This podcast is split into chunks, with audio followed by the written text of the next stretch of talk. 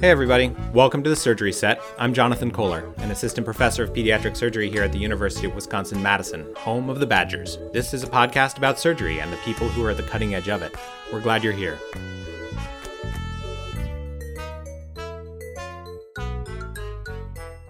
Our guest today is Dr. David Farley. He's a distinguished surgical educator and general surgeon visiting us from Mayo Clinic in Rochester, Minnesota. Dr. Farley is actually a UW alum, having received both his bachelor's and MD from the University of Wisconsin Madison. After that, he uh, headed up to the Mayo Clinic for residency and has been there for just about ever since.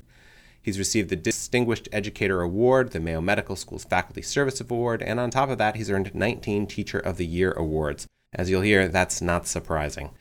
His work primarily focuses on surgical simulation and the development of simulation curricula, and he's the current associate director of the Mayo Clinic Multidisciplinary Simulation Center and the program director for the Simulation Research Fellowship. With that, we welcome Dr. David Farley to the surgery set. My pleasure. And I understand you're no stranger to Madison. Spent eight and a half years here, did my undergrad and uh, medical school here. Wow. And then from there to Rochester. Yep. Spent uh, five years in general surgery, a year of uh, endocrine research, and then uh, six months in Germany, and then joined the staff back in 1994. Oh my gosh. And were, you were the program director there for 15 years. 15, yep. And now, as you talk about in your talk with us, you continue to be an enormous champion of surgical education. I'd like to think that's true. I, spend a lot of time with it and do a lot of simulation, a lot of hands-on stuff, a lot of online things. Uh, I just think trainees can't get enough education. And obviously, people can go and see your talk online, but one of the things that really struck me was how you have sort of incorporated games and competition into the way that you do your residency training in a really formal way. I think, you know, as I came up through residency, we had a lot of dedicated simulation time, but it was pretty much sort of time on your own. You've created a lot of group activities and a lot of competitions that the X games, you call them. Mm-hmm.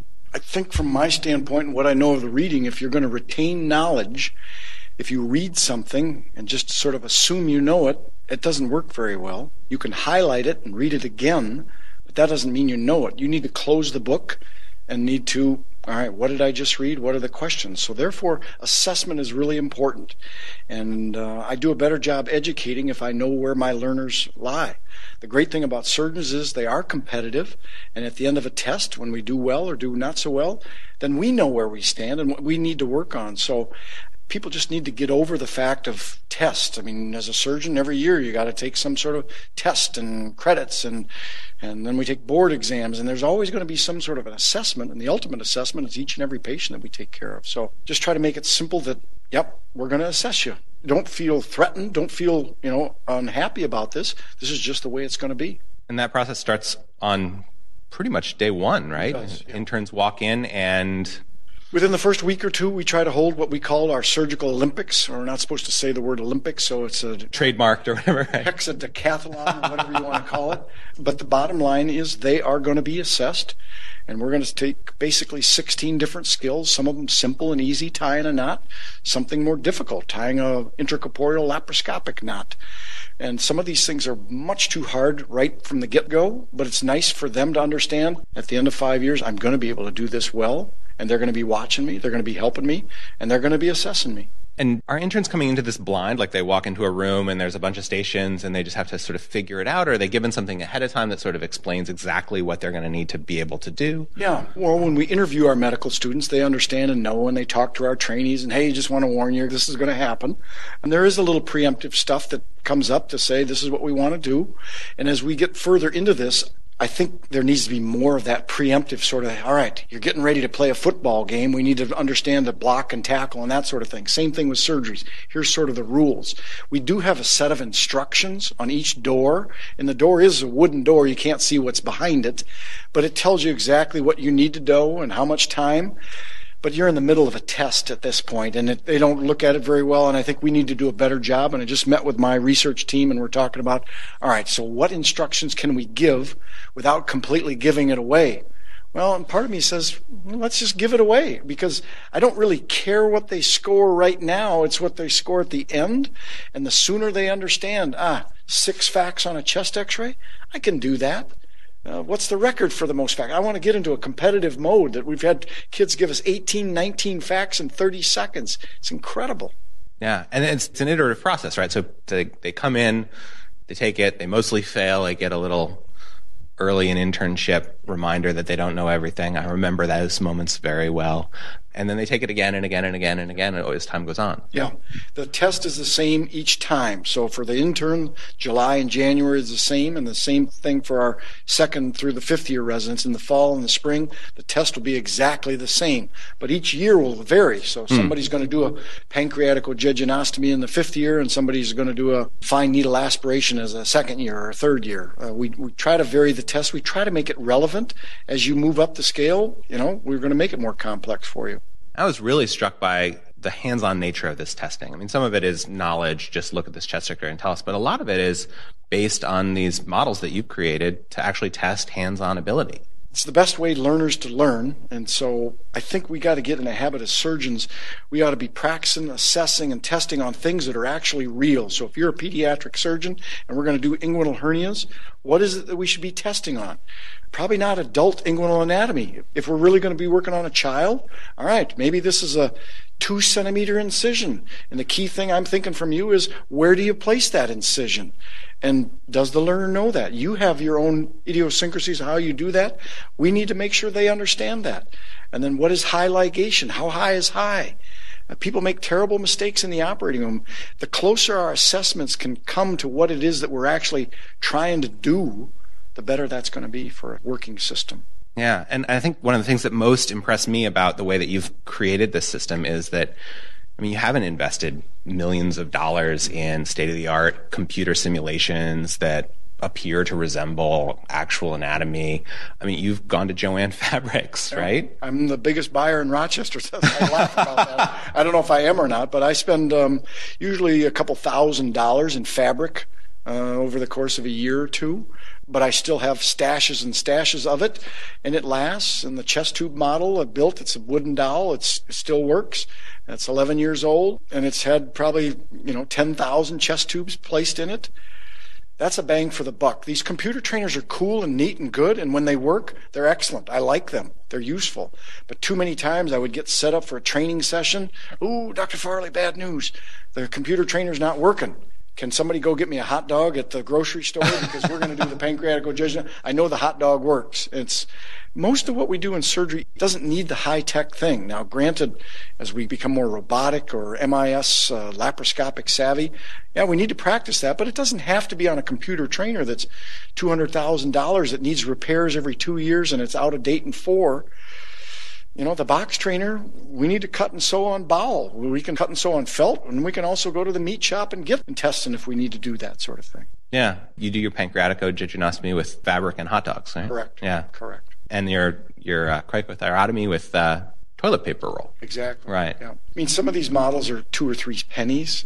Seriously, for the whole model. There's others that you know cost us a little bit of money, but it's well worth it. I mean, if it avoids one complication at one point, I mean, what is that? Twenty-five thousand dollars for a deep wound infection? Mm-hmm. That would pay for me for ten years. Yeah, it's a something that could be replicated anywhere, right? I mean, absolutely. There's absolutely. fabric across the world that trainees anywhere could use to do this, and you sort of show how you approach it in a series of videos that are available online. Right? Correct. The how to build a model thing isn't completely online yet. Hopefully, we'll have that. We have a how-to book of low fidelity that's uh, available right now. Uh, that will be an ebook. It'll be much better online to show you how to build the model and how to debrief and how to what are the pearls of wisdom and whatnot. But the models themselves, I think, are a good thing. We've taken them to Ghana, Africa. Hmm. We've got people practicing on that. Ghana surgeons love them. It's helping people train better, and we're we're doing things across the planet.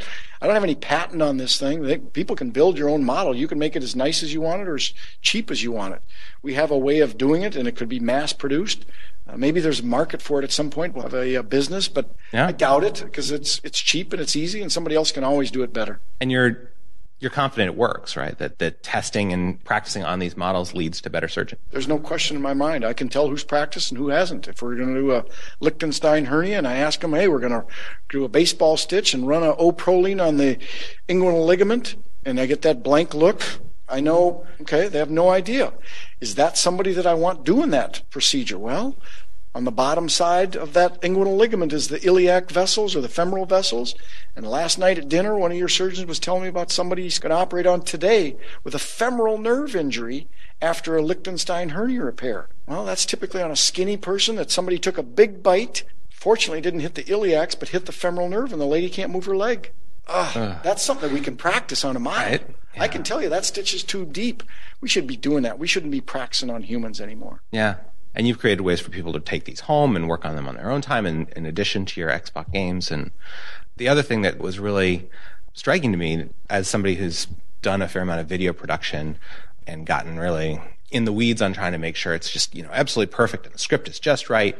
You make a huge number of videos, you make them publicly available. Yeah. And and they're also sort of low fidelity in the sense that you talk in real time. It's not tightly edited. It's not tightly scripted. And you make the point that that may actually be a better way to do video production. Several books. I think Miss Miller wrote a book, Minds Online, and talks about having a discussion like you and I are having here. It's better education than if the monotone and the next step is going to be. People don't learn that way. They like to be with a living person and a human, and uh, they can't be if it's online. It's a it's a video, but nice to know that somebody stutters with their words and spits on themselves and, and i basically tell my team look i don't want to do retakes i don't have time in my day i'm in between cases here now i'm going to make five video clips they're each going to be 30 seconds or so and then we're done Oh, but couldn't you redo that one? Not really. Not if it's not inaccurate. If as long as it's an accurate thing and I look a little foolish, I'm okay with that. Yeah. Right. It makes it more accessible. It creates that human interaction. It's the same thing with sort of the way you make your models. It's simple drawings, it's simple fabric, but the motions are right. The facts are right. Right. And you, your website, just so that everybody knows, is surgical education. Dot mayo dot edu. Okay. You showed some examples in your talk where it's a sort of combination of a talk in front of a board describing and diagramming what each step of an operation, followed by actual video of that happening in the OR, right? It depends on which tab you click on, but if you want to go into the operations and find lap chole or find inguinal hernia, and if it's me, I've tried to give a whiteboard little spiel. This is what we're going to be doing, and then show a video clip. But then there's many other tabs that there's talking about two minutes. We have this thing called WC 123. Will and Charlie are the famous Mayo brothers, mm-hmm.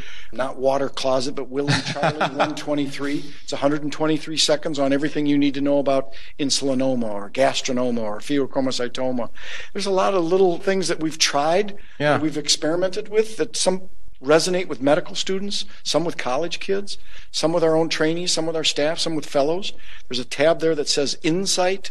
We've tried to make some clips for people to really understand the nuance of how to avoid putting a hole in the gallbladder with a laparoscopic cautery instrument. There's a lot of things there I'm proud of. There's a lot of things that are wimpy and I wouldn't say terrible, but you know, we've got a long ways to go and we're just marching through it, hoping that everybody will take a ride with us and help lead us into better surgical education. And your ultimate goal here is A, obviously to produce surgeons who are better and safer. Yeah. But you're also trying to make surgeons faster.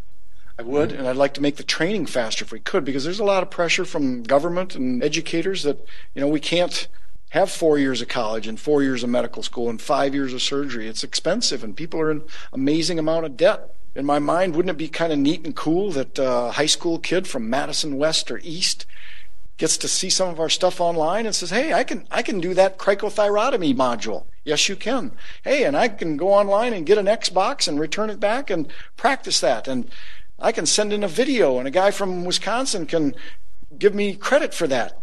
Hey, I think I'm going to do a couple more of those. And then when that person goes to college or goes to medical school, might they be already sort of prepared? And we say, you know what? I think maybe you can skip one of these years. You've moved along. You've got the bells and whistles that we're looking for. Yeah, you talked last night about some high school girls who taught themselves one handed ties Yeah, and yeah. came to your competition. Yeah, absolutely. They looked online, and we've got video on there that uh, one of the medical students made a nice effort called uh, Surgeon's Workout. And uh, he asked you to follow him along and how to tie knots and how to instrument tie. And he did a nice job. And they looked at it and said, you know what? We heard that we're going to do this Saving Lives with Gus seminar, and we heard that it's a little bit of a competition. And the high schoolers, from 9th and 10th graders, 9th, 10th, 11th, 12th graders actually, and a couple of girls from one of the local schools there in town practice, and it was just blatantly obvious. They were as good as our third year surgery residents tying one handed knots. Now, they may be terrible at everything else, but the skill that they practice, I was impressed. Yeah. It's never too early to learn to tie. That's exactly right. Yeah. Well, thank you so much for joining us today. Thank you so much for spending these days with us in Madison. It was really, truly an honor to learn from all the amazing work that you're doing over there in Rochester. Well, thank you very much. It's a pleasure to be here as a true red Badger red. you know, Mayo is a fantastic place and I love it to death. Uh, but uh, my learning years were here and I'm uh, loyal to this place as well. Wonderful. Well, welcome back. Thank you very much. Thank you. Thanks for listening to this episode. If you enjoy the surgery set or have suggestions on how we can make our program better, please provide us with your feedback. You can rate our podcast and leave your comments on iTunes, Podbean, or Stitcher, or you can send us an email at podcast at surgery.wisc.edu. The Surgery Set is a production of the Department of Surgery at the University of Wisconsin Madison. This episode was produced by Veronica Watson and myself. It was recorded by Chris Hansen and edited by Alex Worley. Our theme song is On Wisconsin, arranged and produced by Jamie Schmidt. I encourage you to visit us at surgery.wisc.edu, where you can find links to grand rounds, free CME credits, and more. You can also check out the UW School of Medicine and Public Health video library for a wide range of medical education resources at videos.med.wisc.edu. In addition, you can subscribe to this podcast on iTunes, Podbean, and Stitcher, and of course, you can follow us on social media. You can like our Facebook page and also find us on Twitter at Wisc Surgery or at J.E. Kohler. That's K O H L E R. Please feel free to let us know how we're doing and don't hesitate to let us know of any topics you'd like us to cover. Thanks. We hope you check back soon.